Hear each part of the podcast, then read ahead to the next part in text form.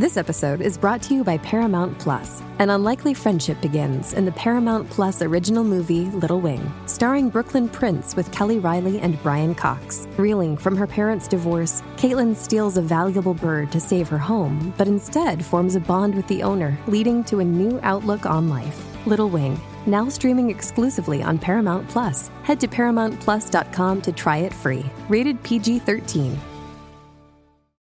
The Team Never Quit podcast is sponsored by Navy Federal Credit Union. Navy Federal Credit Union helps you take control of your finances after the holidays. Learn more at NavyFederal.org.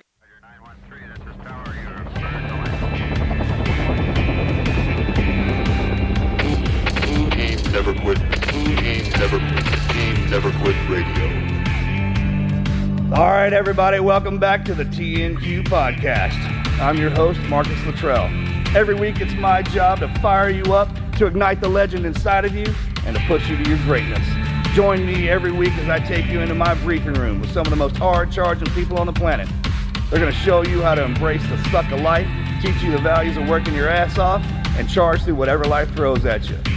This is the Team Never Quit podcast. podcast. So buckle up, Buttercup.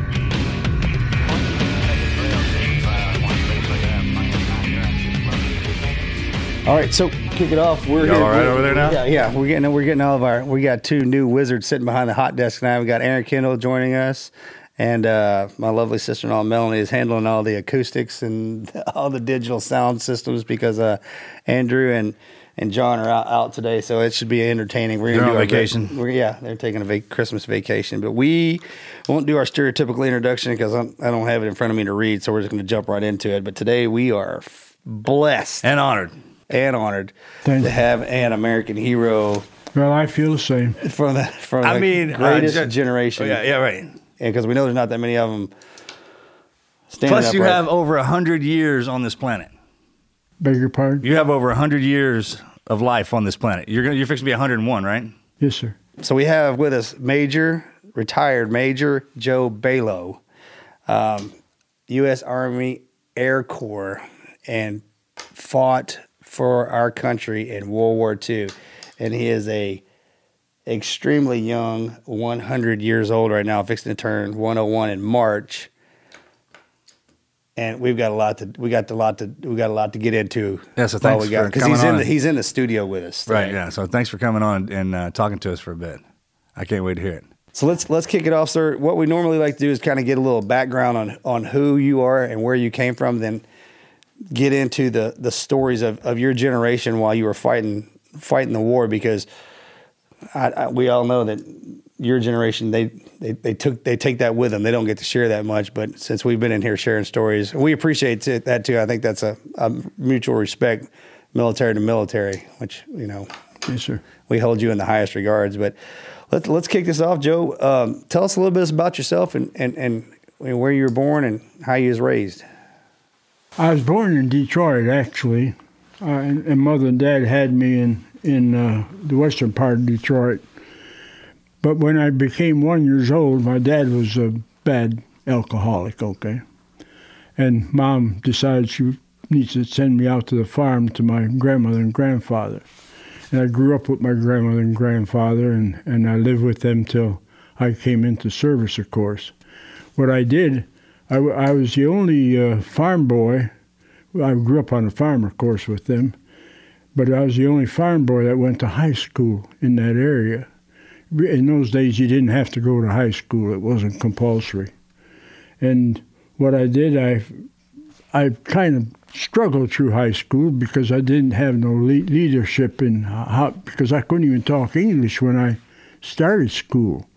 I had a fantastic lady, uh, Mrs. Emerson, my teacher, would help me learn English by talking to another girl that was Hungarian that was already talking English.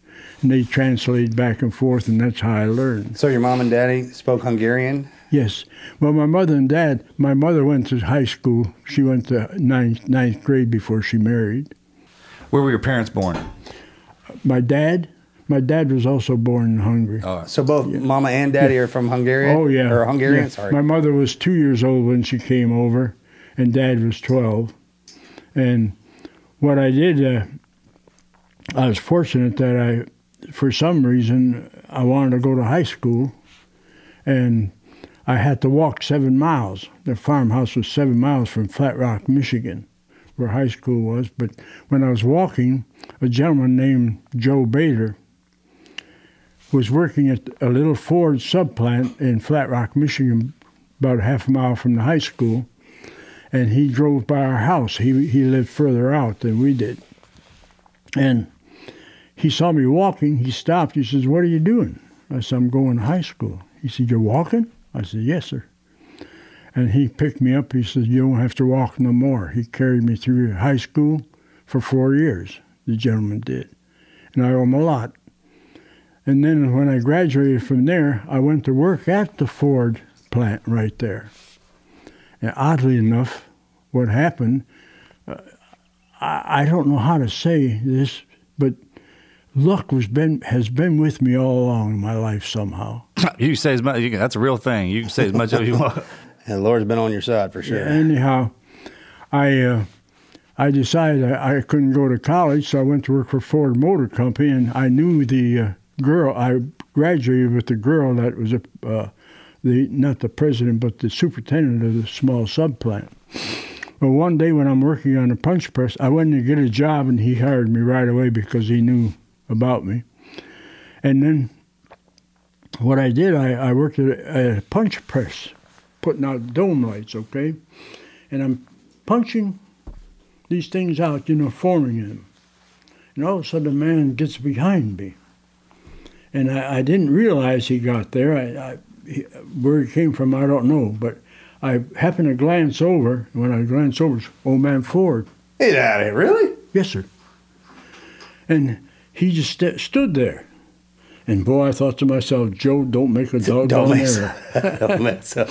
So I'm punching away, and pretty soon he taps me on the shoulder and says, Shut your machine down. I thought, What did I do wrong? He asked me, Do you like your job? I said, Yes, sir. He says, uh, Did you graduate from high school? I said, Yes, sir. He said, Are you going to go to college? I said, Mr. Ford, I can't go to college. I don't have no money. He says, Well, we'll see about that.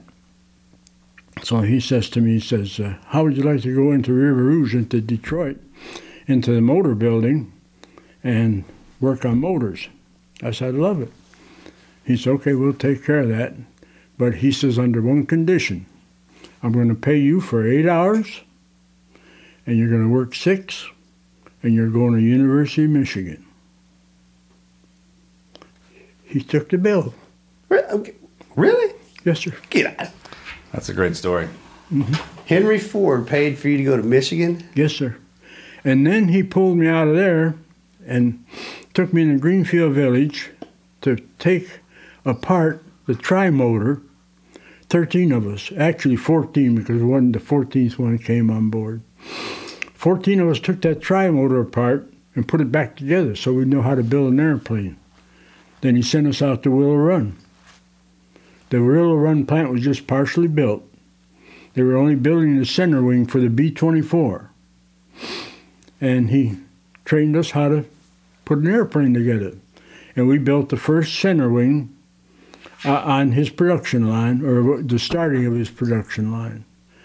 And what we did, we just got, a, as we grew, we got on top of each other, you know, all crowded because we're trying to do jobs on the doggone center wing.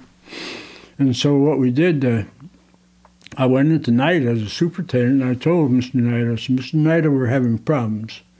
I said, we're on top of each other. We're not going to get production that Ford wants. By this time, the fuselage was being built further, and they take the center wing on a B-24 and pick it up, put it right on top of the fuselage, is what they do. Well, Mr. Snyder said, well, what would you do, Joe?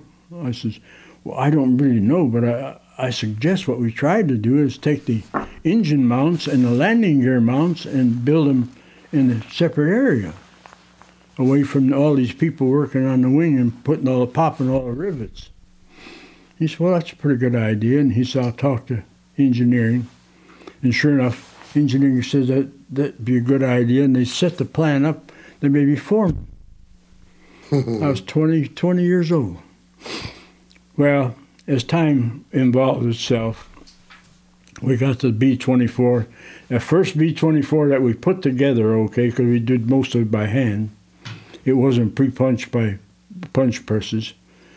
And they, the pilots took it off, got it about four feet in the air, and put it back down, and never flew it again. I mean, we had so many patches on it, it wasn't even funny. But anyhow, as I worked there, I got more and more interested in aircraft, of course, naturally, because I built airplanes when I was 12 years old, little models. So the war broke out. And then I made my decision that I want to go fly. So I went to Mr. As plant superintendent. I said, Mr. I, I'm going to go ahead and join the Air Force, Air Corps, and I want to fly. Well, by that time, by the time I got home that night, here's this letter from the draft board. 30 days, you're going to the infantry. Uh, no, I, I don't want to go to the infantry. I, I wasn't good like you guys. I didn't want to be out there in the dirt. Anyhow, I uh, went ahead and went into the federal building and went into the Air Corps and took an examination, uh, a long test, you know, for qualification. Yeah. I qualified, and I told him my problem that I was being drafted. He said, "Don't worry about it. We'll take care of it." So that's where my career started. And So when they were when they were pulling y'all in, when they, when the draft was going on, if you decided you wanted to go and fly, they would just let you do that, right? yeah, You just had to sit down and take a battery test, written and and physical. yes, sir. So I, I when I when I finally got in, I, they took me down to Dayton, Ohio, where the Air Corps was at that time, big base, and I was there for. We were marching more than anything else. And then they sent me out to Ogden, Utah, and I waited out U- Ogden, Utah. For, I had to wait for six months because the Air Corps, uh, the cadets were jammed. You know, we had a lot of cadets in training, and we were full because that was the starting of the war. We didn't lose a bunch of men. So anyhow, I stayed out there at Ogden, Utah, and got on a B-17 because I was able to. Because we were building, I was building, helping build a B-24. They made me a crew chief on the B-17. I rode that with Lieutenant Eels, and I told him my problem that you know I've got to wait. Now I want to be a, I want to be a cadet. Well, good luck again. He told me just exactly how to do it, how to get in, because he's you're gonna have to take another test. He's going to tell you the books to get, and he started training me on what some of the questions that they asked. So when I took my second test, the fi- when they finally called me in because they had an opening, they tested me again. And I went with flying colors, and I was lucky. I had the knowledge from Lieutenant Eels. Yeah. And then I started into uh, Santa Ana, California, and we did aero. We didn't do aerodynamics. We did Aeronautics. anyhow. We learned all about the aircraft. You know, what makes it fly, how it lifts, and all that stuff. Aerodynamics. Aerodynamics. That's what I'm trying to say. Anyhow, we took that and took uh, celestial navigation and all that stuff, and then finally into our first phase of flying in Tulare, California, which was a uh, BT uh, was a PT-13A little acrobatic ship, a two-winger. Man, that was jo- a joy to fly, and, and I had a I had a Mexican guy instructing me, and he he took me up. We even did outside loops in that thing. I mean, in, in you, you do an inside loop, but we did outside loops, which wasn't supposed to happen. But we uh, So the first time you ever went flying was when? When it, when you got in the plane, you took off by yourself. What how, what was that like? all right. Let me go. That's a different kind of flying back then. Okay, hold on. I'll give. I'll get it straight in my mind just a minute. That would be forty-three. It would have been about February of forty-three, is what it would have been. I can't believe That, you that's believe was my first flight. Yeah. What was that And like? Then I went to uh, the second flight phase, which is Vultee vibrator, which we didn't like. And then the final phase, I flew single engine AT-6s. They're North American AT-6, which was a training plane for uh, fighter pilots. And then from there, they sent me to another school. Why, I don't know. But they sent me to Douglas, and I start flying instruments. They start training me in instrument flying. They'd put a canopy on you, and you couldn't see out, and you had to find your way. He'd take you out nowhere, and then you had to find your way to the base and get on the final approach before he'd uncover you. But uh, finally, I got everything done. Then they put me in Long Beach, and I was in the ferry command for a while. I still didn't go overseas, and I flew everything there.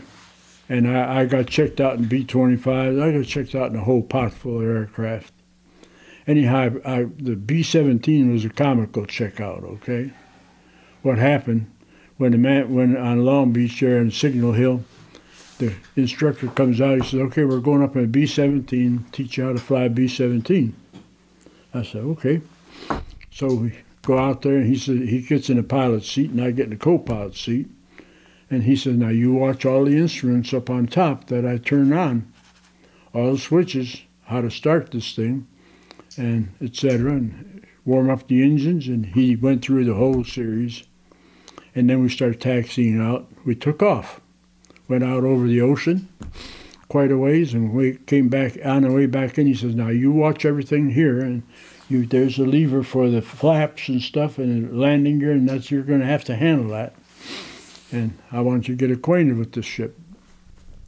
So sure enough, we come in to land. He taxis out to the ramp, cuts the engines off, takes out his bookwork, starts writing, and I thought, what's going on here? You know, I mean, did I fail this thing? I didn't do nothing. And I, I finally I couldn't stand it no longer. I says, uh, "Now, do I get to, do I get to go up next?" He's no, you're checked out. that was it. How's it, huh? God. Yeah. That might be a little worrisome. I don't know if I can make that one happen. yeah, and then then from there they sent me up to uh, Merced, California, to instruct uh, cadets. I, I instructed two classes of cadets in a single engine for fighter pilots. And I thought, well, I'll go overseas for fighter pilot. Well, I get in that big buggy right there that you have the picture of. Mhm. That's what I flew. I arrived in uh, India of 44 of uh, Jul- June or July, I'm not sure which now. Just got graduated June. In July. I arrived over there in 44 July, then started flying. And I flew co-pilot for a couple of, couple of rounds, and the man that was instructing me had flown 66 missions. And I want to clarify the mission business for you, okay? Okay. You know, a lot of people say, You flew 106 missions? Well, they were different. They were not like Europe, okay? I mean, they were uh, like a kind of airline flying, okay? And as we didn't have that much interference up north, the time we had the interference and the shoot downs, like I said, when we dumped for Amer Marauders because we'd be close to the Japanese. J- just give just to give our listeners a little background. Can you tell them why you had to go? Why you went over to to India and over into Nepal and all that kind of stuff over in the Himalayas? Can you tell our listeners why we were forward deployed in that area? Why we were over there? Yes, sir. The reason that we set up, it, we had three bases. We had uh, uh, Sookerating, which was ours, 1337 CFBU, and we had Jorhat and we had Chabua. The three bases were set up there for the purpose of hauling stuff over the Himalayas into China to the 20th Bomber Group. We had 3rd Squadron support to the 20th Bomber Group of 25s and 24s. The 24s were long range and the 25s short range. The reason we had to fly over the hump, we had no other way to get them in, to get stuff into them. We couldn't go through Russia. Uh, the dictator wouldn't let us in. We couldn't come across the Arctic. Our aircraft couldn't go across the Arctic that far. And we couldn't come in from the east because that's where the Japanese were. Right. So it was the only way into China to bring in bombs and stuff. Now we had B 29s over there too. And we'd carry 500 pound bombs, we'd carry artillery, we'd carry everything. I mean, it didn't make the difference what it was. You know, anything they needed over in the 20th Bomber Group. Uh, the General Stilwell was trying to build a Ledo Road at that time to help help out because we were hauling. We were every second day we were we would every second day I would fly across. Towards the end, it was every third day, and because we were flying back and forth. When I arrived in Sookerating, India, we had 116 pilots. We'd fly night and day. And we, uh, what happened to the 116 pilots by the time we got, by the time we finished the war, and I don't, I'm jumping way ahead of me here. I'm not inserting some of the stuff that I did want to tell you. Some Yeah, of the no, we'll go back to that. okay, we'll go back to it.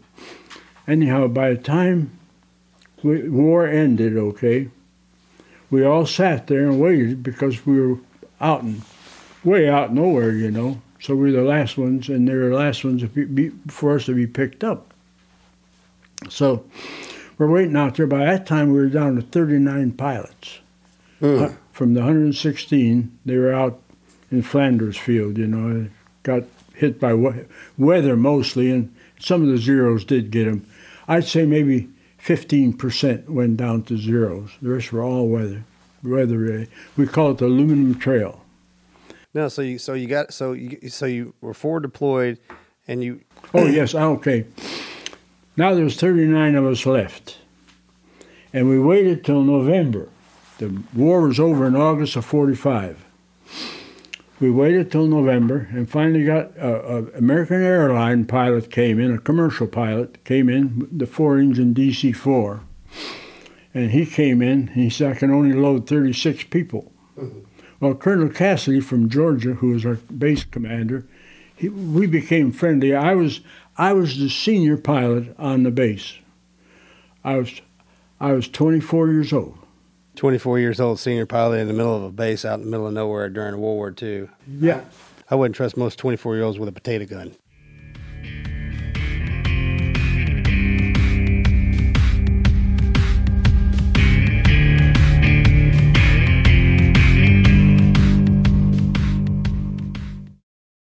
This episode is brought to you by Paramount Plus. Get in, loser! Mean Girls is now streaming on Paramount Plus. Join Cady Heron as she meets the plastics in Tina Fey's new twist on the modern classic. Get ready for more of the rumors, backstabbing, and jokes you loved from the original movie with some fetch surprises. Rated PG 13. Wear pink and head to ParamountPlus.com to try it free. This episode is brought to you by Paramount Plus. An unlikely friendship begins in the Paramount Plus original movie Little Wing, starring Brooklyn Prince with Kelly Reilly and Brian Cox. Reeling from her parents' divorce, Caitlin steals a valuable bird to save her home, but instead forms a bond with the owner, leading to a new outlook on life. Little Wing, now streaming exclusively on Paramount Plus. Head to ParamountPlus.com to try it free. Rated PG 13.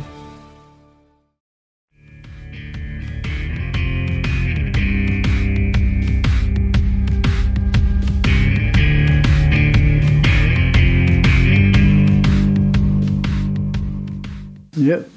Anyhow, uh, he Colonel Cassidy says to me, he says, uh, Joe, get John Bullock, who was uh, flew 104 missions, and uh, get B.T. Clark, who also for 104 missions. He says, bring him in here. I want to talk to you. He said, I'm going to put these uh, 26, 36 men on board this airliner. They're going home and I want you all to stay back. I, you, uh, I'll take my airplane and I'll fly to Agra, India tomorrow. We said, okay, no problem, because we, we were kind of, we, we, we, we became his favorites somehow. Luck again, okay? Anyhow, he, this guy takes off, goes to Agra, India, where he had to refuel. Well, the next day, I got this. We got the story, of course, how all this took place. The guy lands at Agra, India. They refuel him, and he goes. He has to go in and sign an out of a slip out at operations that he's leaving and fueled up. And the operations officer told him, Mister, don't, whatever you do, don't go straight to Karachi, which is a usual route they went. Or some of them went when we went for engines and stuff. He says the vicious storms are developing there. We want to go up to New Delhi and cut across the, from there to Karachi. He says it's a little out of the way, but he says you'll be safe.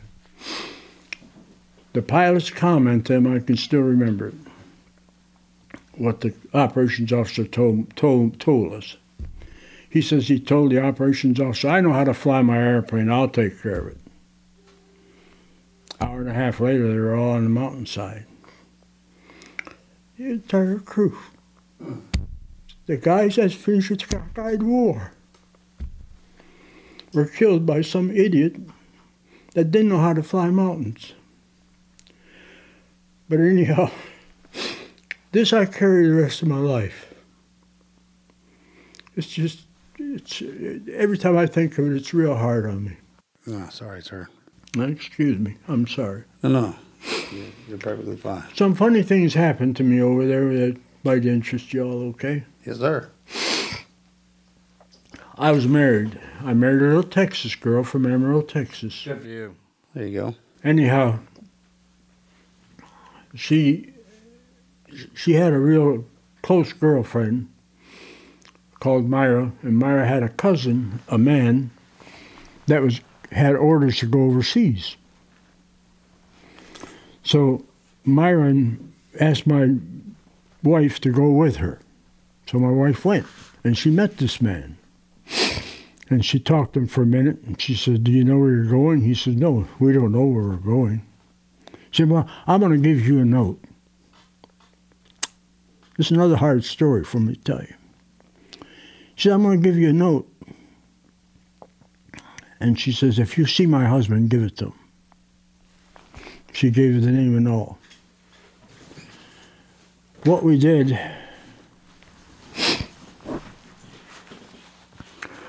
what the pilots did when you came off a flight, and I came in at 10 o'clock that night off of, off of I would call them flights instead of uh,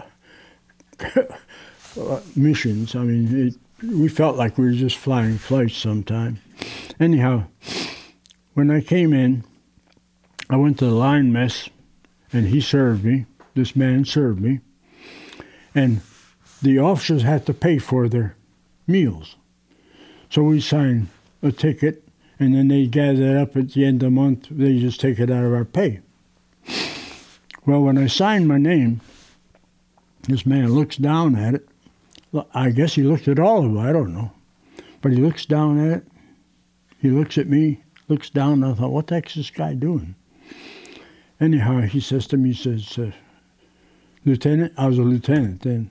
He says, Lieutenant, he says, do you have a wife in Amarillo named Wanda? Her name was Wanda. I said, yes. He said, I have a note for you. I mean, for her to do that, have confidence that she'd get that note to me was a He did- miracle. And he didn't know where he was going. Yeah. I mean, my God, there's 16 million of us all over creation. Right? Yeah. It, Spread out it's- everywhere. it was crazy. It That's a great was. story too. Yeah. Then the other. Love conquers all, right? Yeah. That that was a top story for me. The other good, the other good thing that happened, it it wasn't good at that time to me, but it, as I look back upon it, I'm glad I did it. Colonel Cassidy called me in one day and he said, "Joe, I've got a little mission, little mission to do for for you to do." And I said, "What is it, Colonel?" He says, "I want you to go down south of Peishan, China, to a small P P forty, that where the Flying Tigers were flying out of." And he says, "You'll have to take my airplane, which is a C forty seven. It was a DC three. He said, "That'll land on a short runway. You can't land the, the C forty six on that short runway." And he says, "Pick up twenty six Marauders. We're taking them home. We're bringing them home." He didn't tell me what I was picking them up for. Anyhow, Joe Follett, my co-pilot, and then my uh, radio operator and I hopped in the airplane and we took off in his airplane. We found the strip, and there's, they give us the bearing from Payashan, which way to go. And we found the strip, and we landed on a strip, but there was no airplanes on it, of course. The P 40s had pulled out by that time. Uh, a matter of fact, the P 40s turned into the Air Corps. They, they were no more rogue fi- fighters like they used to be. So I land the aircraft, turn around, and here comes the Mar- 26 Merrill Marauders running out of the area up into the into the aircraft. One of them ran up the front. He said, "Lieutenant, Lieutenant, take off immediately." By that time, I was a first lieutenant. So I, I, I thought, okay. So I gave it the power, and we start running down the runway. And I got it off the ground, and when we got about 300 feet, all H broke out. I mean, they were surrounded. The whole airport was surrounded, and back behind was the Horseshoe Mountain and the whole airport was surrounded by Japanese. And this was in a colonel's airplane. Fortunately, it was in a colonel's airplane because they had a neoprene tank for him, where if ever a bullet went through the tank, the gas would not leak out. It sealed just that quick. And we got hit. We got hit real bad. I mean, bullets all over the place. But we finally got out of there, got back to Sookerating, and the guys were all happy to get you know to get the heck out of there. I mean, there's uh, they're pleased. Anyhow, Colonel comes out, he greets them, and I finally crawl out of the aircraft and come out. He tells he says the first thing he says to me, Joe, what the hell did you do to my airplane? I mean, right by the cockpit there, we were tore completely out. I mean, where somebody hit us with some stronger arm fire. But I, I, I was pleased to do it after I did it, and he, Colonel Cassidy, wanted to get me a special medal. Okay, by this time I had my Flying Cross and I had several air medals, and he wrote President Truman. Well, President Truman wrote him back. He says, We can't give him anything. He says, He wasn't wounded. We can't make him a Medal of Honor. He says, All we can do is just congratulate him. But when he wrote the letter, when the president wrote the letter, he said, Cap- Tell Captain uh, Joseph A. Balo that we can't give him the Medal of Honor or anything, but so and so. Anyhow, I have the letter. It's on my wall in my bedroom from President Truman. So I, uh, Colonel Cassidy read it to me, and I says, Colonel, doesn't he know I'm a first lieutenant? He says, What do you mean you're first lieutenant? I said, well, he, he put captain down there. If he said you're captain, you're captain. That's Oh, right. yes, right. okay. Yeah, President. I have it right here. I'll, I'll read it out loud. To you who answered the call of your country and served in its armed forces to bring about the total defeat of the enemy, I extend the heartfelt thanks of a grateful nation. As one of the nation's finest, you undertook the most severe task one can be called upon to perform. Because you demonstrated the fortitude, resourcefulness, and calm judgment necessary to carry out that task, we now look to you for leadership and example in further exalting our military in peace. Signed, Harry Truman, White House. And it does say Captain right there. What's up, Cap? For Captain America. Anyhow, the next uh, the next day we finally got out too and got it. We flew all across Africa and into Casablanca. How was that? Pardon? How was flying into Casablanca? Well, it, it was an easy flight, really. The only thing they warned us is that not to get close to where you were, where you boys were. Right. Yeah, they told us that if we went down there, they'd cut our doggone throat. So we, uh, Just out of, I'm just curious, real fast. Flying through the Himalayas, Everest. How many times have you? Oh yeah. How many times you pass Everest? how many times what? Mount Everest. Mount Everest? Yes, sir. Uh, Mount Everest was uh, we when we flew when we started out from Sookerating, we'd fly south. Okay, Mount Everest was uh, let me get myself straight northeast, northeast of us, about 30 miles from our base. It was almost across from Chabua, uh, between Chabua and Jorhat. Uh, we were 30 miles from uh, Jorhat, and then Chabua was another 25 or 30 miles. Oh, and I, uh, being what happened to Colonel Cassidy and myself, we were in the officers' club, which was a little old straw hut. Okay. Right, yeah. Still And, have uh, one though. Still the officers club Yeah. though. What's up?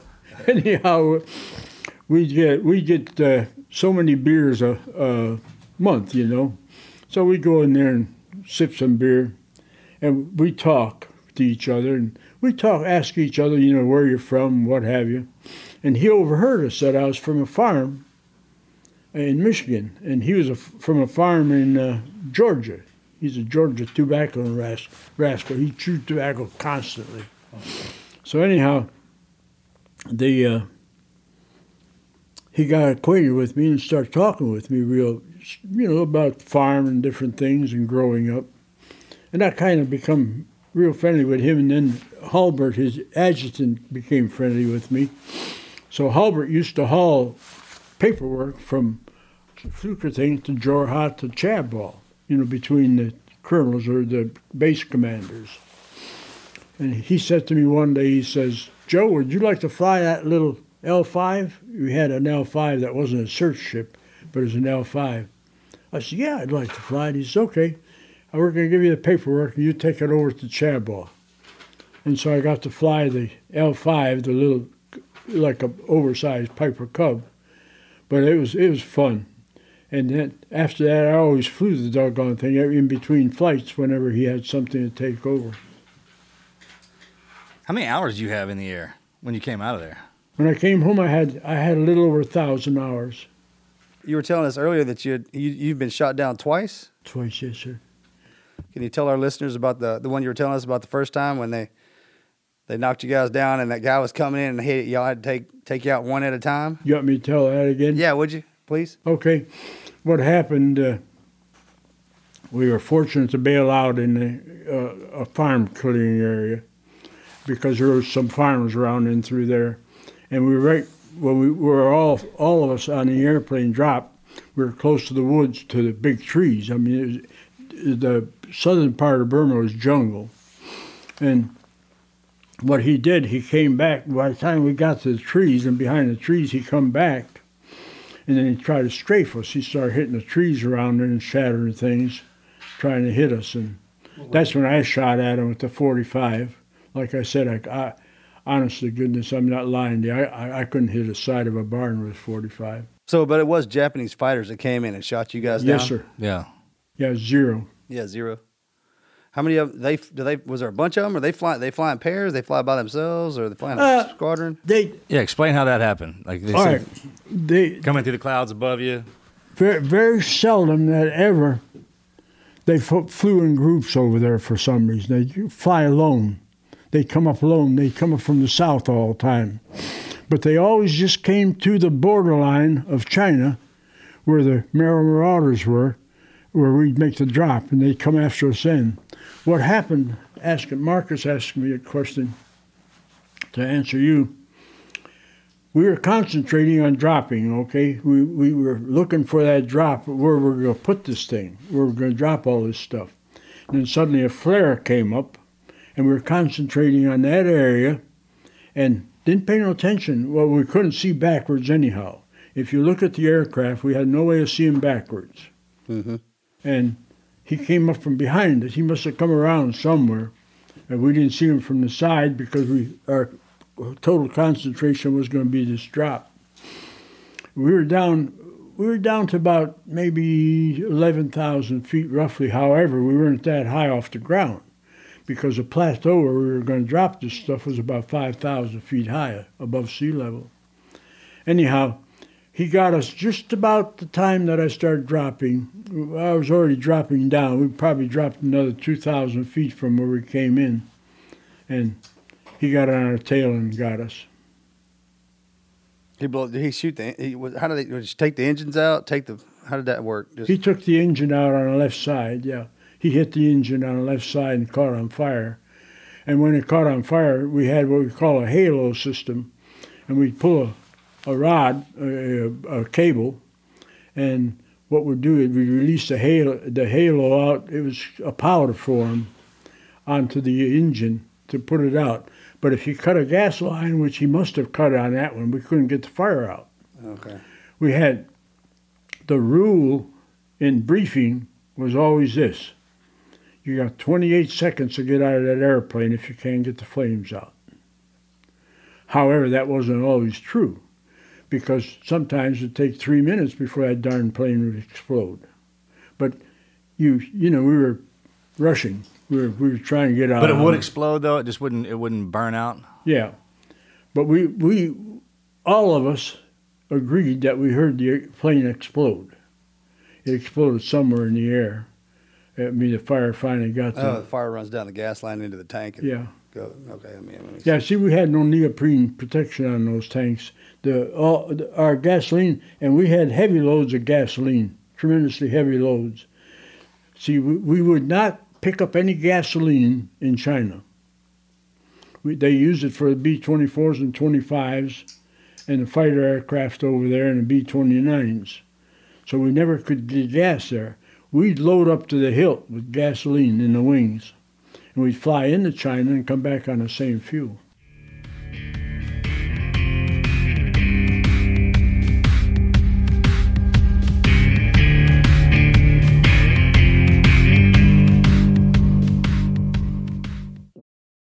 This episode is brought to you by Paramount Plus.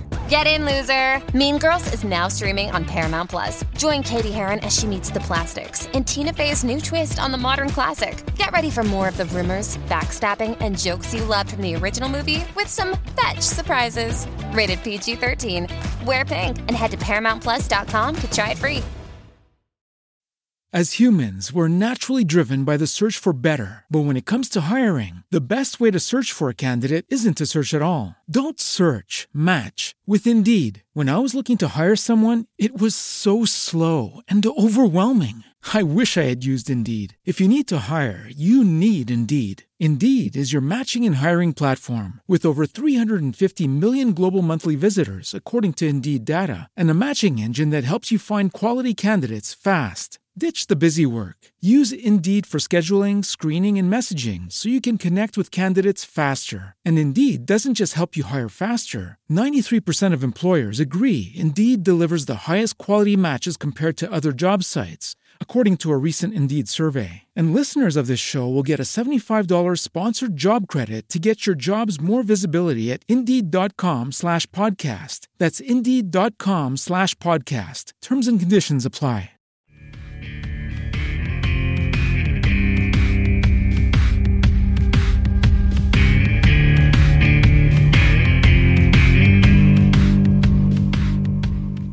So after I'm sorry. So uh, after he after he shut you guys down and y'all and y'all jumped out, y'all landed in a in a, In this clearing, yes. in a clearing. Yeah, fortunately. Fortunately, Yeah, Right? because I- that, that's that's that's lucky. Again, another that's another great lucky story because that never happened. I've never landed in a clearing, and we jump even over. when we were jumping into a clearing, I still couldn't land in a clearing. Yeah, we that's what I said. I I had so cockeyed much luck, really, in, in going through the war. I mean, I was I was really lucky. Well, anyhow, the I think another funny thing that happened to me is Guys, Ann Sheridan. I'm curious. What does it look? What does it look like when you're bailing out of that aircraft? How many guys are bailing out? oh yeah, yeah. Because you do you. You're not just like jumping out of this. I mean, how does that? Right, right, right. That's a- yeah, Five. great question. I, want to see that picture. Right, right, great question. because that because y'all had to jump out the side of the side of the aircraft, right? Not out the back. Yeah, we had to go to the back the back door on the side. Okay, Right, Yeah. right behind the wing. No, but behind the wing. Yeah. behind the wing. Right. But you guys don't go to jump training, do you? So it was kind of like was that like the first time you'd ever jumped out of an airplane? We had jump training in in uh, uh, California. I'm trying to think of the name of the little town. We we jumped off of 30 feet is what we did uh, on a rope, but it the rope was went through a pulley and it didn't come down all that fast, but it came down fast enough for us to hit good and hard. Taught us how to, you know, crumble our legs and Yeah. how to roll. PLF. PLF. Yeah. But that's the only training we had. But boy, when you see, you got to remember this too. And I guess I don't know if you all had the same parachute, but we had what we call fast falling parachutes. You know, fast fall so the doggone fighter wouldn't come down and pepper you All of my with parachutes fell fast. All of my reason. parachutes fell fast because I was big and, and cumbersome. But uh, so that was you had to jumping out of a, a burning uh, airplane's about to explode. Completely different of going out of an airplane when you want to jump. Yeah. So how did I exp- uh, what was that like? I mean, explain that intensity. You kick that door. Here's the thing, as I was always fired up about jump out of an airplane too until that door came open, and then you hear that that rush. Did- Was the fire coming into the door or was the fire on the other side? No, no, it was on the door side. Oh, yeah. And it was going past, but see, So you had to jump into the fire. no, the engine fire was out further.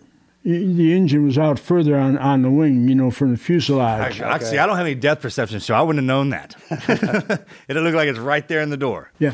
Well, you could see the flames. I mean, they were coming back, but the uh, to truthfully, you could not get me to jump out of an airplane. Okay, but I had no problem because you Different know, story when that sucker's now, now you're scared. You Right. know, you're, uh, which is worse, Can't jumping get- out or staying staying there in and that going thing, up? yeah, yeah. That thing Get your enough. ass out. So did that zero that shot y'all down come back and try to get you while y'all were under canopy? Or did he fall the plane? Well, we were down low enough that we fell down fast. Okay. And by the time he made his round, we were already down on the ground. We were running for the trees. And he just he, Yeah. he strafed you. What's while the you were were you, on you said you were at 11,000 feet? Pardon?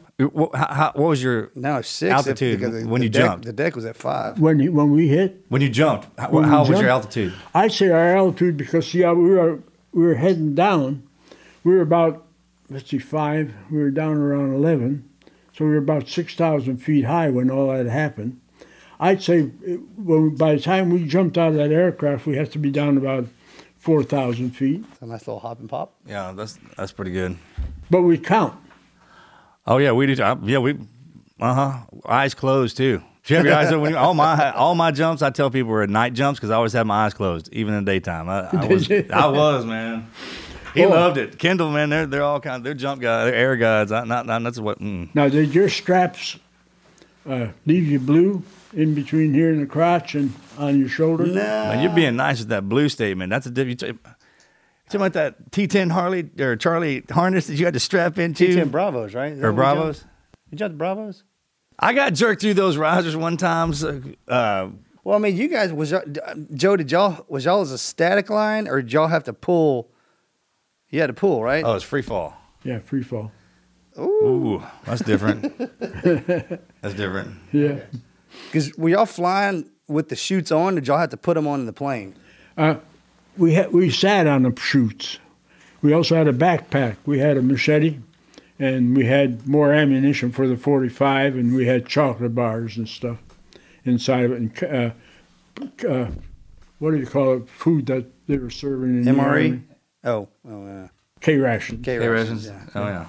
But we uh, Four fingers of death. Yeah. Ham slice. the I will tell you this much about the second. No, no, no, no. Hold on.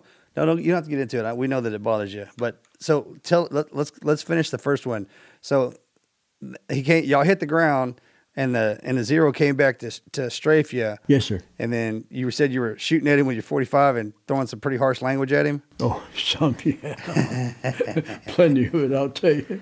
But you said you were back, able. hey, back it up. you were what was you thinking when you come out of the, out of that plane and that chute deployed? I want to know what you're thinking when you're hanging in the air and you and there goes your bird. because it had to be freezing cold all, too. all I all I kept remembering was count, count, count. You know, and pull. That's true. I did that too. A That's lot. all I had on my mind. Just pull it because I wanted to open. And you know what's funny? Could you In see? that- Was it in- dark? In that one, two, three count, it was a slow count. In that one, s- one, two, three slow count, when I pulled my ripcord, and I I looked up and saw when I got that jerk, you know, up and through the crotch and across the shoulder, I looked up and there was a chute flared out. And then when I looked down, I saw the ground coming up. Uh, yeah. Man, we were down. Oh, so you didn't even have a ride. it was out and down. Sure, you Oh. don't even really have time to cinch your straps up. I mean, Oh, we had a just lot of men break their legs and stuff. Right. Yeah. Yeah. Is he even worried about the, like the other guys in the plane? Is there a procedure of getting out, or is it just every man for yourself to get out of that So, airplane? it, so what was the procedure of exiting the aircraft? Because you were probably the last one out, right? Yeah, I was the last one. But what we did, the pushers went out first. We call them pushers. Uh, Oh, they're the ones that put the cargo out, right? Yeah. We, we, they went first, and then the radio operator went next, and then Joe Phillips, the co-pilot, and myself. All right. I had a great co-pilot. He slept all the time. Hey. Oh, well, that's great. Here's a, here's All right, so when you, when you guys hit the ground, then what? Because that's a different world altogether. Then now you're in the jungle. Well, now then, we stayed right there in the woods. It's four fifteen in the afternoon. Oh, so it was daytime? And, and it's win- yeah, daytime, and it's winter time. So you was know, it sunny or, or what was the weather doing? Was it raining? The, it, it's clear, Uh, but the but the problem was that we knew they couldn't find us that night. So we huddled, we all huddled up inside uh, in our, in our parachute and tried to sleep. We didn't sleep, of course, but uh, next morning at eight fifteen, because they you know they found us uh, the area. We heard this little airplane buzzing around and coming closer and closer. And what we did, we ran out. One of the guys ran out and put the parachute out in that clearing, and he kept going around. and Finally, found us. Then he dropped us a walkie-talkie, Yeah. And he dropped a submachine gun, a uh, Thompson. And Nice. Really? There you go. That I, So, but he came in, and you were saying that the, the plane that, that came in, that, that could land in that little strip, could only take one at a time. yeah, he could land in 250 feet. It, it, it had extended wings. That's like from here to my truck. Yeah, it was. A, it only flew about 80 miles an hour. But he came in, he'd pick one up and leave. You said it was about Right. 30 minutes one way or just 30 minutes out and back? It, it took about 38 minutes for the round trip I remember exactly. to where he dropped dropped us off. what did he radio for people to come more help to come pick y'all up, or is he the only one who can get in there and do that? No, what they did, they took us into Missional. Missional had a strip, uh, a landing strip, and they contacted one of the guys coming back from China, and he put his airplane down, Oh, picked to- us yeah, up, and picked took us back. Oh, to that's Sioux. squared away. Yeah, Yeah, but he, he kept, so he picked everybody up, and then you were, you said you were the last one on the ground yeah. after he took Yeah. off. Got I bet it I got real lonely. Oh, you talk about a hot pilot cooling off. I did cool off. Sure. I mean, I got scared. I thought the doggone guys would be running around there somewhere and find me. But uh, of course, it wouldn't have made a difference if it was just me or the, all five of us. They would have got us. But uh, It's a little different when you're by yourself. yeah, that was, that was a little different. That's a different kind of pucker factor. The whole You ain't anybody to joke with. the whole atti- the whole attitude changed. I It's a, the minute that the last one's there and they take off you by yourself, you're like, well, this is a great can't- when you- idea. When you, can't hear that plane anymore and you really know you're alone. it's- Yeah. But really, uh, we we had compared to Germany, we had it easy. Do you do you all realize? And that came out on the, on the computer about uh, I guess maybe two years ago when I saw it when it came up on my computer when I was searching for things. Did you realize that in, Germany, or not in Germany, but in Europe, that seventy-two percent of the pilots and crews were killed. Wow, that 72%? percent. Honest to God. I mean, that was horrific.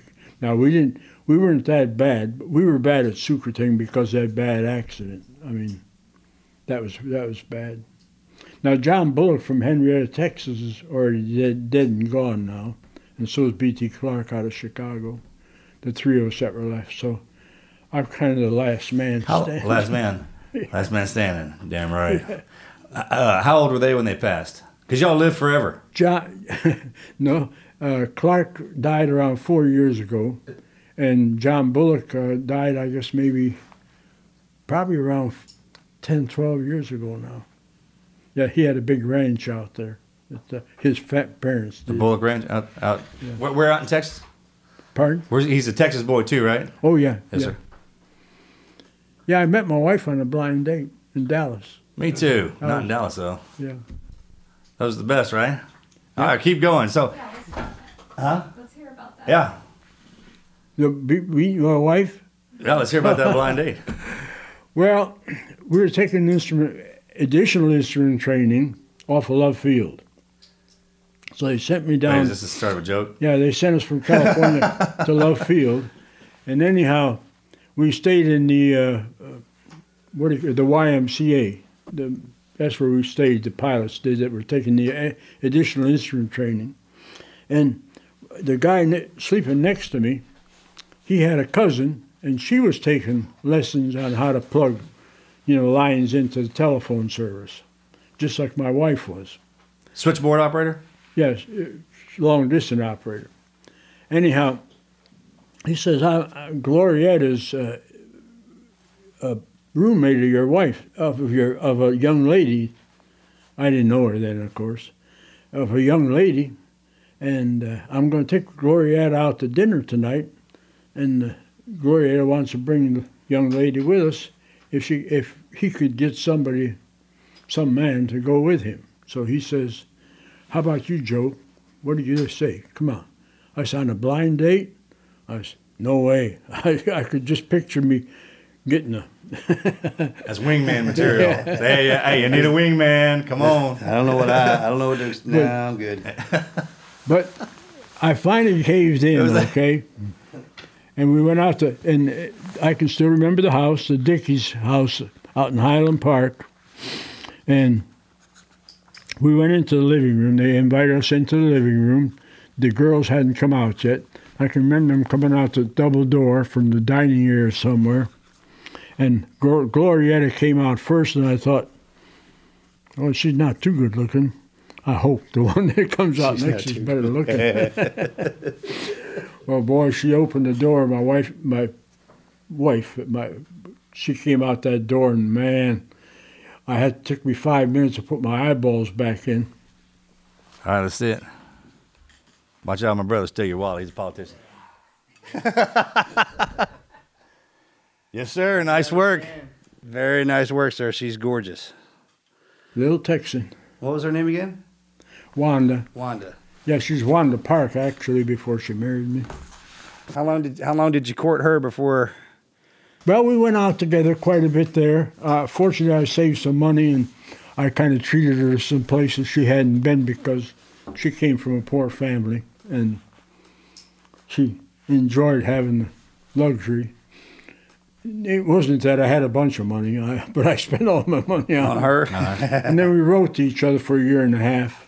And finally, when I was out in Tulare, California, flying the PT 13A, the first phase of flying, uh, training, I asked her to marry me. And then when I got in the second phase, she came out and married me. How long were y'all married? At 68 years. She, she died, she'll be dead uh, July, July 12th, she'll be gone 10 years. Yes, sir. I'm sorry, sir, for your loss. 68, That's a wonderful marriage. That's a years good number. marriage. I never thought I'd live this long, honestly. I, you know, I, I, I'm grateful. I'll tell you a lot of things about myself as far as health is concerned. Come on with it. Tell yeah. I've never had a headache. Wait, wait. All right. Well, then, uh, how, how are we going to take any of your other advice? I never had a that. stomach ache, never broke an arm, never broke a leg, nothing.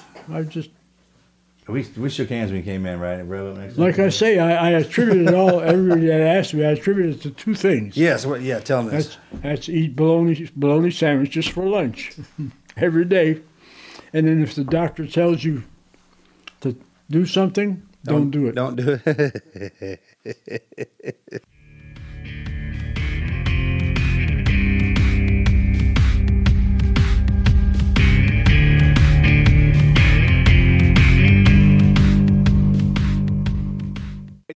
As humans, we're naturally driven by the search for better. But when it comes to hiring, the best way to search for a candidate isn't to search at all. Don't search, match with Indeed. When I was looking to hire someone, it was so slow and overwhelming.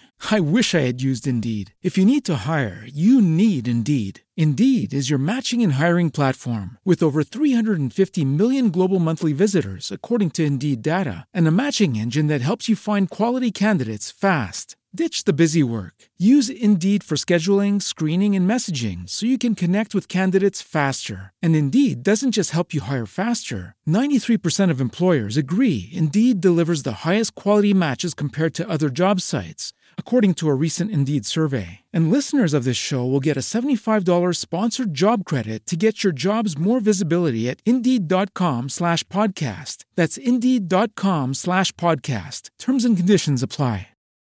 Without the ones like you, who work tirelessly to keep things running, everything would suddenly stop. Hospitals, factories, schools, and power plants, they all depend on you. No matter the weather, emergency, or time of day, you're the ones who get it done. At Grainger, we're here for you with professional grade industrial supplies. Count on real time product availability and fast delivery. Call clickgrainger.com or just stop by. Grainger for the ones who get it done.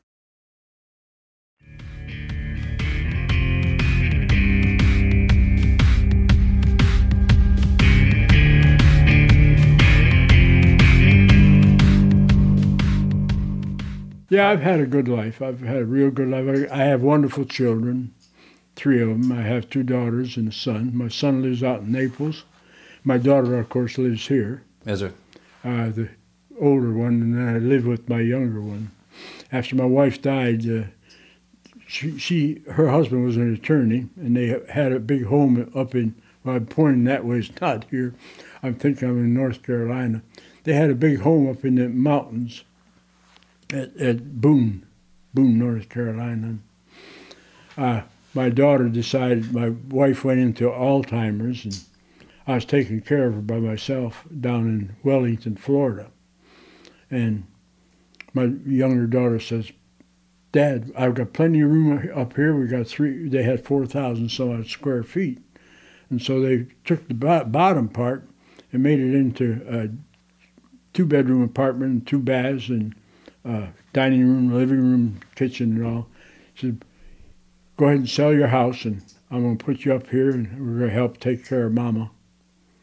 So that's where she died, and so I moved in with her. And then after she died, I just stayed with my daughter. And finally, I gave everything away. We had we had a lot of fine things in life. I had I had a good life. I had a I wasn't any millionaire, but I was successful in life. I worked with banks, uh, putting designing them back, putting them together, and I just uh, I just I broke my story up now. I can't even think. So when you when you got back, I have a quick question. When you got back, transitioning from the war back into civilian life, I got a ton of questions to ask you. Not even about the war. I'm talking about being a parent. What was your favorite decade of living? What would you go back and do? What am I doing wrong? Tell me. You know, I, can- I can go. Well, 'Cause I don't feel like I'm going to live. Here's what I mean, you want to talk about a coach, man? I got some questions. If you got, if you want to get into them, When I need came- you got a phone number. I'll text you every day. Be like, hey, I'm in this Yeah, spot. What when I want me to came back, I, I asked to land in San Antonio, Texas. And the commander on the field came to me and he says, I understand you flew the hump. And I said, Yes, sir. He says, You got a lot of instrument time, haven't you? I said, Yes, sir, about four I said, about four hundred hours of instrument time. And he says, Could you stay another year? I was gonna you know, get out of service. I was wanting, I was going to divorce myself from service in San Antonio. He says to me, he says, uh, "Could you stay another year?" I says, "Well, yes, I, I could, but I don't particularly want to." He says, uh, "Well, what we'd like for you to do is fly a C-47 hospital ship and carry the cripples to their various locations." Well, when he said that, I felt sorry for him. Oh yeah, I got you. says, "Okay, I'll stay another year." That was a good officer. Get well, you like then that. that was that was a good thing to do, but it turned out bad from the standpoint that by the time I got out, everybody had jobs and they were all gone. so I had to go to work for a doggone shoe store. I worked for them for about six months before I finally found a company that came out of Detroit in Amarillo, Texas, had a branch out So there. you you sold sold women's shoes, women's shoes, like Al yeah. Bundy, kind of like in a department store. Yeah, That's awesome. yeah. That's what I had to do. I had to make a living. Hey, yeah. That's what I'm talking That's about. right. Oh yeah. And uh, our children came along, of course, and what have you. And I finally found uh, this company, and I made an application with them and went to work for them. I worked for them for not, for Burroughs. It used to be Burroughs Corporation, which is now Unisys. And I, uh, I went ahead and worked for them for 19 years, and then I, a company out of Cedar Rapids, Iowa, uh, which had a big company there that would help put banks together and stuff. That's what hired me. I spent 25 years doing that. 19 with one company and you said 29? Pardon? 19 years with that one company, and then another one came in and got you. Yeah, 25. Yeah, well, they made an offer I couldn't refuse. Oh, boy, So wait, you you built banks? Uh, I didn't construct banks. I designed. I designed layouts and also furnished, told them what to buy. You know, like you got to buy a vault door, you got to buy safety deposit boxes, drive ups, you got to have uh, chairs, everything. And I got a little cut from everything. I mean, you know, you- I bet you did. I was busy. team guy, team guy, good man. You designed the banks, huh? That's what I like to hear. All right, so So, okay, yeah. Besides bologna sandwiches, okay. Check. Wife, Melanie, y'all get together. Bologna sandwiches. when, like growing up, when you, uh, is that, yeah, I'm sorry, I'm Hold on, on the wife thing, what was coming home to her like from the war? What was your welcome home? My welcome home. Yeah. Now, what was it like coming home to your wife after being gone to the war? I, I, when we landed in Casablanca, we were there for a week, of course, you know, trying to get a Sounds like a flight out. We flew over to Newfoundland, and then we flew into New York, and then we went into a compound where they checked us for dysentery and other stuff, you know. And I, I could call my wife, and that's the first time I called her. And I called her, and she was staying with her mother and dad. And when I called her, she fainted. so anyhow, what I did, she said, "I'm going to come out to New York." I said, "Don't come, hon," because I said we're going to be three days in the infirmary. They're going to be checking us out for diseases because we had dysentery and all kinds of junk over there. And so I said, "You just wait." I said, "Go to the Adolphus Hotel in Dallas, because that's where we." I took her to a fine place with pheasant under glass to impress her. Anyhow, I told her just get a room and stay stay there, and uh, I went ahead and I, t- I told her I'd catch a train and I'll go out to the train. She said, "Well, I'll meet you at the train." I said, "It's impossible." I said, "Trains were all being sidetracked. You know, they were running all over the country." I said, "You just wait there, and I'll I'll get a taxi and I'll meet you there." And that, oh, that was a great day. How long had it been since you'd seen her? Uh, I arrived over there in what did I say? July, Ju- June, June. Yeah, it was right at the end of June when I arrived over there. And I didn't get home till November of the following year. General Tunner would not let us come home. Period.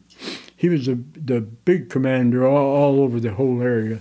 He wouldn't let us. We didn't have no pilots, no replacement pilots. You see, the, uh, you know how the government does. They make some good heirs. Uh, what happened? We found out that we had an overflow of pilots. Okay, when we first got into the war, pretty good. Yeah. We had an overflow of pilots, so they decided to cut down on cadets. So they cut down on cadets, and then by that time we really got into strong action, and we start losing. We start losing one after the other in, at our place and in Europe too, and we couldn't come home. Of course, Europe would fly 35 missions on short missions, what we call into Germany, and the long range missions into Romania and stuff, they'd go 45, pardon me, the other way around. 45 into the short missions and 35 into the long missions. And then they'd come home because it was, boy, the Germans just pounded the heck out of them. So, did you have anybody flying with you from World War One? Did I ever Any, eh, like any of the boys from World War One still around? I mean, fighting with you guys when you guys were when, when y'all went in?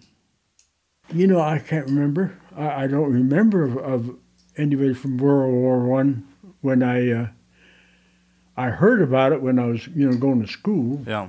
But uh, Marcus, I, I can't I can't remember. Because there's some of those All- guys all that the- all I, I'm thankful to God that you know I, He gives me the memories that I have. I, I can Yeah, I can remar- remember things real well. I was just marveling at that because I have trouble remembering what I did this morning. some of them guys can spit out the names, places, and towns that they were in and what time. And I, I, I, I was always fascinated how they could do that too. Even so many different places at, at so many times. It's hard to Oh, keep I up with forgot to tell you about my experience. Uh, see, I, I skipped some stuff and I'm going back now. Oh yeah, come on.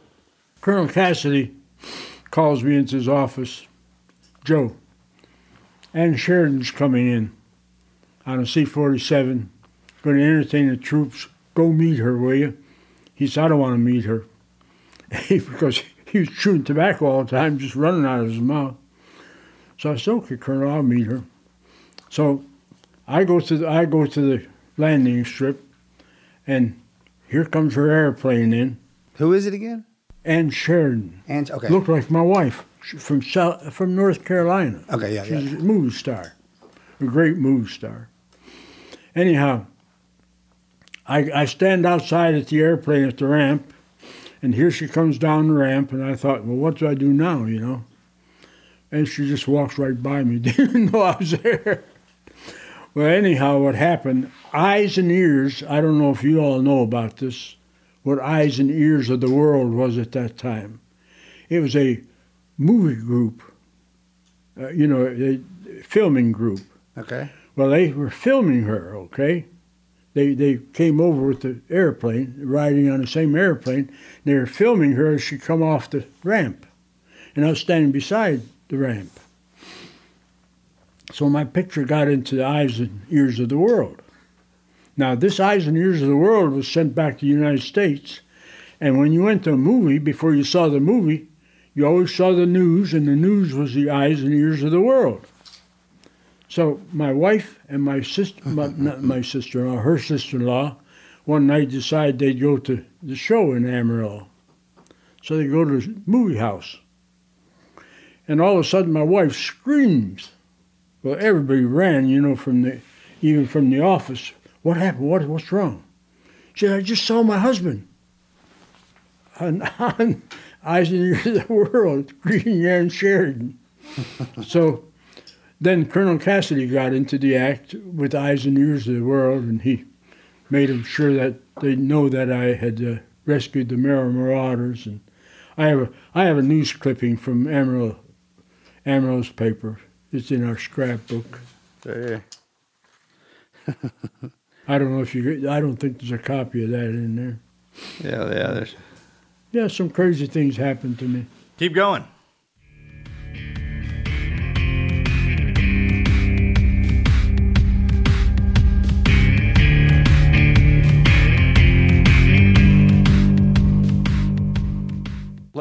As humans, we're naturally driven by the search for better. But when it comes to hiring, the best way to search for a candidate isn't to search at all. Don't search, match with Indeed. When I was looking to hire someone, it was so slow and overwhelming. I wish I had used Indeed. If you need to hire, you need Indeed. Indeed is your matching and hiring platform with over 350 million global monthly visitors, according to Indeed data, and a matching engine that helps you find quality candidates fast. Ditch the busy work. Use Indeed for scheduling, screening, and messaging so you can connect with candidates faster. And Indeed doesn't just help you hire faster. 93% of employers agree Indeed delivers the highest quality matches compared to other job sites, according to a recent Indeed survey. And listeners of this show will get a $75 sponsored job credit to get your jobs more visibility at Indeed.com slash podcast. That's Indeed.com slash podcast. Terms and conditions apply. If you only have a 401k, you're not getting the most for retirement. Wait, what? Add a Robinhood IRA on top, then they'll boost it by 3%. You can do that? And if you transfer in any retirement account, you get 3% on top of that. Is there a limit to the match? No limit. Robinhood Gold gets you the biggest contribution match of any IRA on the market. Sign up for Robinhood Gold at Robinhood.com slash boost by April 30th. Subscription fees apply. Investing involves risk. 3% match requires gold for one year from first match. Must keep IRA for five years. Match on transfers subject to additional terms and conditions. Robinhood Financial LLC member SIPC.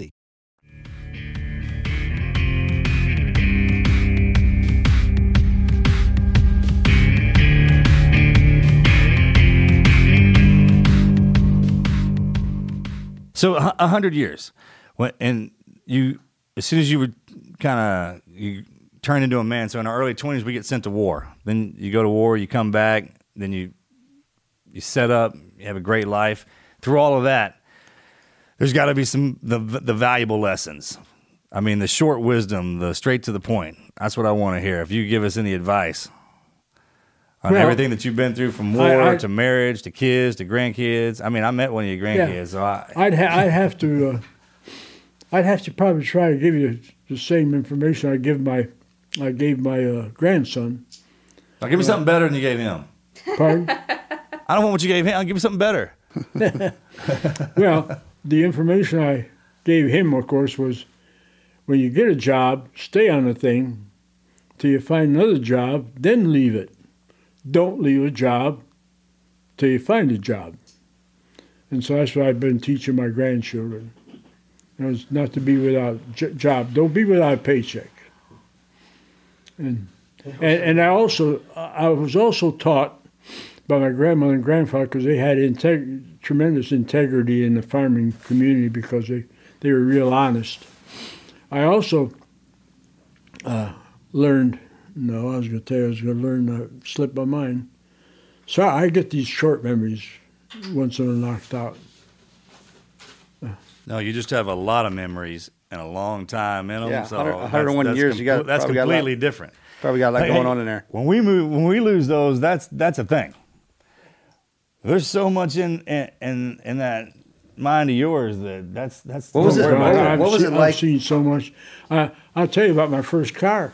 Let's hear about it. I bought a, uh, I bought a Ford Coupe with a rumble seat for thirty-five dollars. What? So the old man gave you? Did he give you a deal on your first car? Yeah, hey, talk about a little bit more like Henry Go- Ford. Let's go back to the the you working at the Ford plant. Oh, your first car was a Ford. Yeah. Did old man Ford hook you up with it?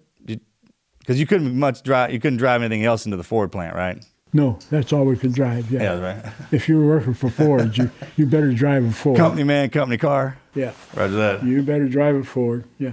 Yeah, I bought a convertible, and uh, I finally, I was kind of a backward boy, you know, coming off the farm. I didn't date. I didn't date till I, I guess I was two years out of uh, high school, and I finally dated a girl in town. I thought she was pretty good looking, but I found out later that she had enough paint on her to paint the town red. So- but anyhow, my life was crazy with women. I mean, it. I just didn't. I I just wasn't smart enough to. What was it like in, in the 1930s and 40s as a young man? Because you were born in 21, yeah? No, 100 years ago. Yeah. Yeah, 21. What was it like growing up in the 40s and the 30s? I mean, that's through the Well, depression. in that's through in the, wars. In the, in the 30s, of course, we I was on a farm totally uh, at that time. We were still I was still on a farm, and we found out that a lot of people in town, like in Detroit, you know, and I, we we hear about in the new read it in the newspaper, we were standing in line for a cup of coffee, just a cup of coffee, and we felt sorry for them, and and we couldn't sell all the products that we grew, because we had a pretty good sized farm, and what we couldn't sell on the market at that time, because it's hard to sell it on the market, they weren't weren't buying there either. So what we do, we distribute what we sell what we could on the market in Detroit, and then we, uh, coming home, we'd stop off at different places where we knew families and different things, and we'd let them pick whatever they wanted out of the truck and just take it. So so back then, okay, so you paid $35 for a car. How And much? was- yeah, let's let's break this one down. And I was making seventy-five cents an hour. 75 cents an hour. Yes, sir. What would you say the greatest piece of technology that we have in 2021? Uh, is I mean, growing up and seeing it because this that was before we were Well, so before. like okay, so like now we have like the cell phone, right? What was the coolest thing you remember coming around? One like an invention that was like wow. TV. TV. Okay. Yeah. That's a good one. Yeah, when I- when I first saw TV, that that was something else. I just couldn't I couldn't imagine how that developed. Did you guys have uh, running water and electricity when you were a boy?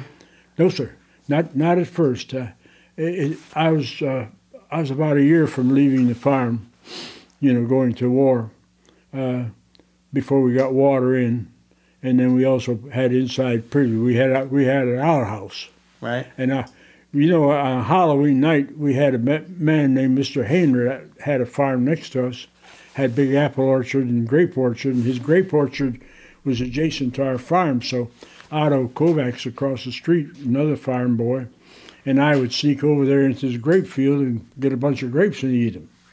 So we were out there one time, and he come out there with a shotgun. And caught us. It scared the heck out of us. Well, we, we didn't pick no grapes after that, but when Halloween came, what we did, three of us boys, uh, po- a Polish boy and Otto and myself, we went over at nighttime, Halloween night, and we moved his outhouse four feet back from the pit. I don't know whether he fell in it or not. yeah. Oh. I've fallen in one of those before. I know how gnarly that is. oh, you talk about the trench, you know. We flew into, at Christmas Eve, we flew into Kunming. We landed, everything was fine. And all of a sudden, here comes uh, yellow ball, yellow ball alert. And then come green ball alert. We knew they were getting closer. Betties, we call them Betties. They were tw- twin engine uh, bombers. That's all Japan had was twin engine bombers, and they were coming. So all of a sudden, red ball. When it was red ball, it's time to go to the trench. And you talk about the trench. I got in that daggum trench for the first time. You know, about not even as deep as this, about that wide. And here comes these doggone Betties dropping a whole bunch of anti-personnel bombs, small ones like pineapples. They had shrapnel around them. And when they hit, the shrapnel would fly all over creation. But when I'd look up, you know, I looked up and I thought to myself, these guys are coming, these bombers are coming. I'm looking up at the doggone sky. What am I protecting here? It scared me to death. I mean, I thought I'd drop a bomb in that, that damn place and we're done. But fortunately, uh, the shrapnel didn't carry that far either. But the bad part was that about 10% of their, shra- their uh, bombs didn't go off. So they closed the airport down. You couldn't walk out. You had to stay right where you were. They warned us on loudspeakers till the guys would clean up, you know, clean up the ones that didn't explode. And man, it was a mess. A lot of those places are still riddled with all that unexploded ordnance and stuff that went low water, even underwater. Um, do you just want to wrap up and tell us like your greatest piece of advice, like just in life, whether it has to do with your wife and love or just how to get through bad days? Being around in the world for hundred years, it's changed a lot all over. If you, if we could, if we could pay, pass one piece of advice to the younger generation, like if my brother and I had to stand in front of a lot, a younger crowd and be like, "Hey, we got taught this by the guys who came before us." Well, my theory in life, uh, the only advice I can give you that I, I, I try to practice is, you know, if somebody's nasty to you, the heck with it. I walked off. I never got in a fist fight, never in my life. I just didn't feel like I needed to because I always felt. I even taught my grand my grandsons. You you get in a fight, and you get beat up everything's fine. That guy's not going to hurt you anymore. But you beat the heck out of him, he may kill you next time. So I told him it wasn't worth it. And I said, just walk away from it. And I says, and I respect everybody for what they are, you know. I respect you for what you people did out there. I wouldn't go to Afghanistan. I, would hate to go there, okay? But what you guys did there, I respect you for it. I realize too, that you couldn't win the war. You can't win that war there. I mean, it's, it's oh, crazy. we weren't there to win a war. We just went there to whip their ass. Yeah, it's a crazy place, A but you, you guys did a good job. You did a fantastic, and I appreciate it. And I appreciate every man in Vietnam that was out in Vietnam, just like my son-in-law was.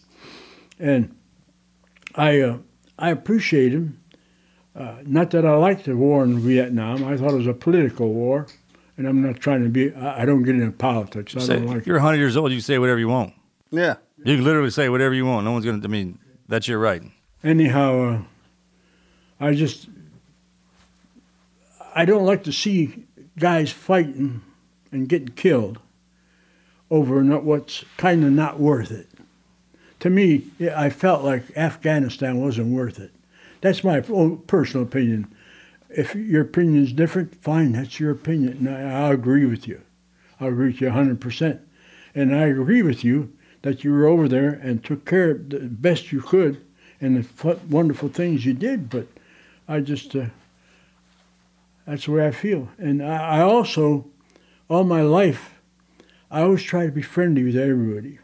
You know, anybody. It didn't make no difference to me if it was a garbage collector or who it was. And I also told a garbage collector one time when he was picking up garbage in front of our house in, in uh, Wake Forest in Raleigh, I uh, told him how much I appreciate him. I said, I like the way you handle the garbage. I said, you, you pick, if you drop anything, you pick it up. And I said, you're a professional.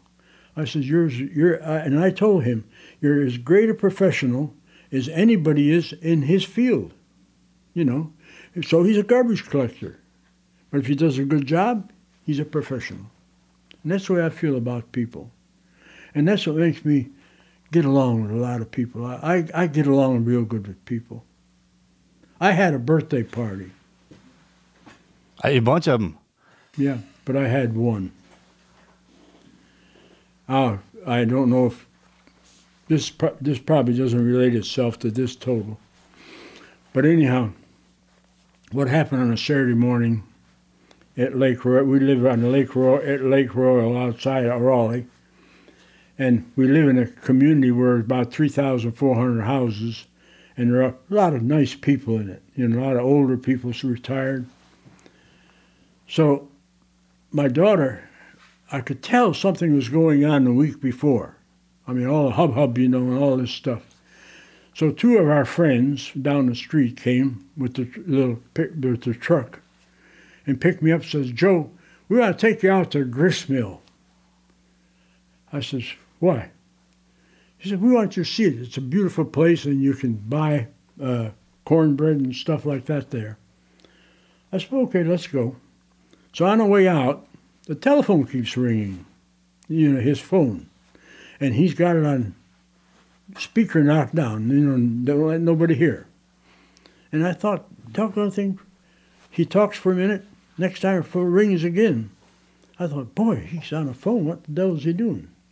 So we get to grist mill, and it was beautiful. It was big rocks and stuff, and uh, the water was going into the big wheel that was turning the mill and grinding. And they uh, I, I looked at everything. We walked through everything, went inside. I thought, well, now we'll go home. Well, they were walking around. I says, Are we ready to go home? No, we'll stay for a while. Let's stay for a while.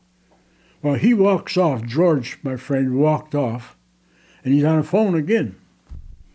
Well, anyhow, about 15 minutes later, he comes. He said, We're ready to go home. So we head home. Well, the way our home is laid on our, on our plot, it's on a slope and kind of a little hill out in the, where the front road goes by. On a corner. Anyhow, it slopes up and down. And we always come in here on this flat road, okay? Well, this time we come in on, we come all the way around out of the way to come up this hilltop, this slight rise. But I couldn't see across the rise. You can't see across the rise till you get up on top of it. Anyhow, I thought to myself, why is he going around that way? Well, we come across a rise. My God, there was cars all around. We have three quarters of an acre, and they were all full of cars all around the edge. And I look out there, and they're all lined up with flags, waving flags. I'm the only uh, World War II vet out there. So, anyhow, then they start singing Happy Birthday. The in Goldsboro, Goldsboro, uh, North Carolina, which is the biggest uh, Air Force base now on the East Coast, a big bunch of pilots were there. The Carolina, Carolina's North, uh, state, the State College, the choir was there, and they sang me Happy Birthday separate and they sang me the Air Corps song. You know, off we go. We had 40 tables set up out in our yard, and our porch, which is about maybe wider than that area there, was full of food. And we had friends from all over. I mean, we had about 250 people. It was the biggest party I ever saw. And then what they did, they took these pictures and they took them to, I don't know where they took them, but they took pictures of me that I have in a scrapbook. My daughter took it out of mom and I call her mom. We all call each other dad and mom. My wife, my wife. They had a picture of my wife and I when we got married out in front of the on the porch of the house we were renting at that time when I was in cadet training, and they made life size on on plaques, and they had a plaque made of me when I first entered cadets with the backpack on the parachute and then another one when I got my commission in my wings. Uh, that one there, yeah. They're all life size. They're right in front of the house. And I went over and looked at them. I dropped a few tears when I saw my wife, of course. But anyhow, I had the doggonest party you ever saw in your life. God, I never had anything like that in my life. Well, you deserved it. Can't wait for see what this one's going to turn out to be like. Now they now they cut a brick. They cut a brick. That we have a flagstone, a big flag, out front where you enter into our area.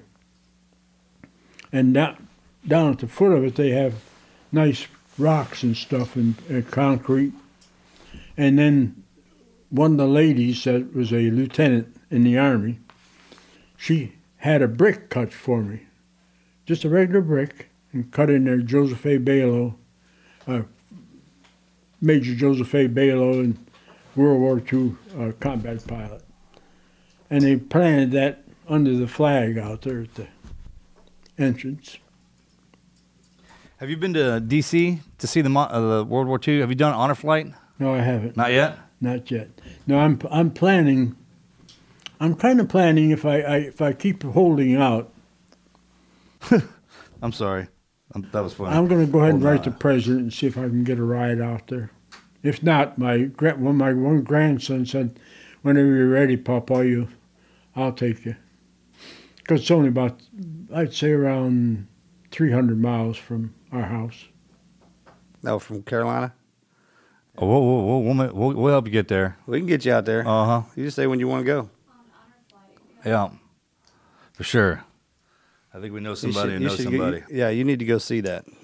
Yeah, the the World War II memorial. Yes, sir. Yeah. The Yeah. whole thing. The whole Yeah, city like- is I'd like to see it all. I'd like to see the vets. You know, all this. yeah, it's all great. Y'all's, but, y'all's, but man, because they have well, there's Ewos up. There. There's just so many. Ba- World War II, man. You want to talk about some getting after it? Well, that's all. Hey, Joe, thanks for spending the afternoon with us. Yes, sir. Sharing sharing some of your story with us. I appreciate you. Your life experiences. I appreciate you. Hope you have going to have to have you back here at a 101, 102, 103. Uh, uh, yeah, every year check in. I'm like, hey, this is what I needed. This is Well, I'll come back. I, I come to see uh, Jimmy's boy play baseball. Well, don't come see Jim. Don't you've seen Jimmy all the time. You come see us yeah, we'll come out there and fetch you up for sure. Yeah, I always let him know when, when you're in town, so we we, we can come over. Thank Well, you thank, so much. Thank you, gentlemen. I appreciate y'all. Oh, really Joe, thank you, buddy. Yeah. No. I'll bet you were, because I was scared that one night, you know. Uh, that one, that, not that one night, that one morning when I was there by myself only for 45 minutes or so. Uh, I'll bet you had a heck of a time being out alone like that. Where the heck did you hide? Everywhere. I mean, I thought there wasn't a tree out. Remember, I was trained for that too. So I, I mean, yeah, I mean, I, I that that so that you know that feeling right when you when you know you're alone. It's like boom. If you've never been alone, I'm not talking about just being by yourself. That's that's completely different. You know exactly what I mean. That, I just had that the whole the whole time. But then I was on the move, and I was worried about dying, and then something else would always. You know how it works. Something always flows. It's the craziest scenario to be put in. Yeah, But it lends character though when, when we make it out. yeah. I mean, I call it the well, well. I started the Lone Survivor Foundation, but I also have a Lone Survivor Foundation. Like the the the base of me and everything is built around the fact that everything around me was taken taken away, and when you're alone, and it's uh, it only takes a split second. It takes a snapshot in time to to get that. And it's almost like it, you go straight into it, and then while you're out there living it out, it's just that's the coming back part. And it, you know what I mean? You know what I mean? So um, Yeah. It's uh, thanks thanks for everything you did. It's an honor to talk to you. Well, I just did what I had to do. That's what we all do. Yeah. So thank you for it.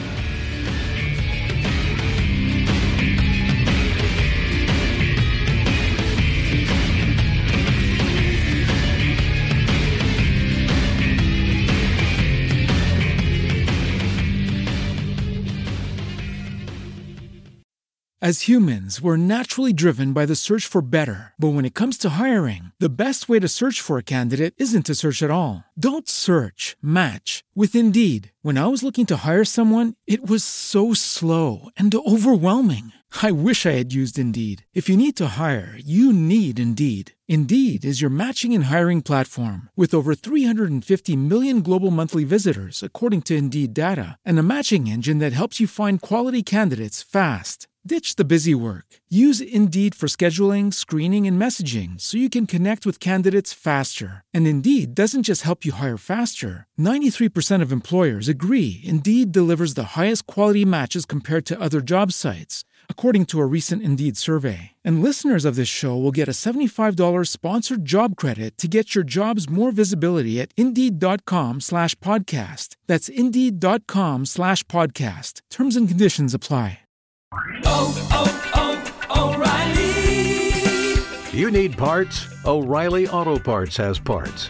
Need them fast? We've got fast. No matter what you need, we have thousands of professional parts people doing their part to make sure you have it. Product availability. Just one part that makes O'Reilly stand apart. The professional parts people. Auto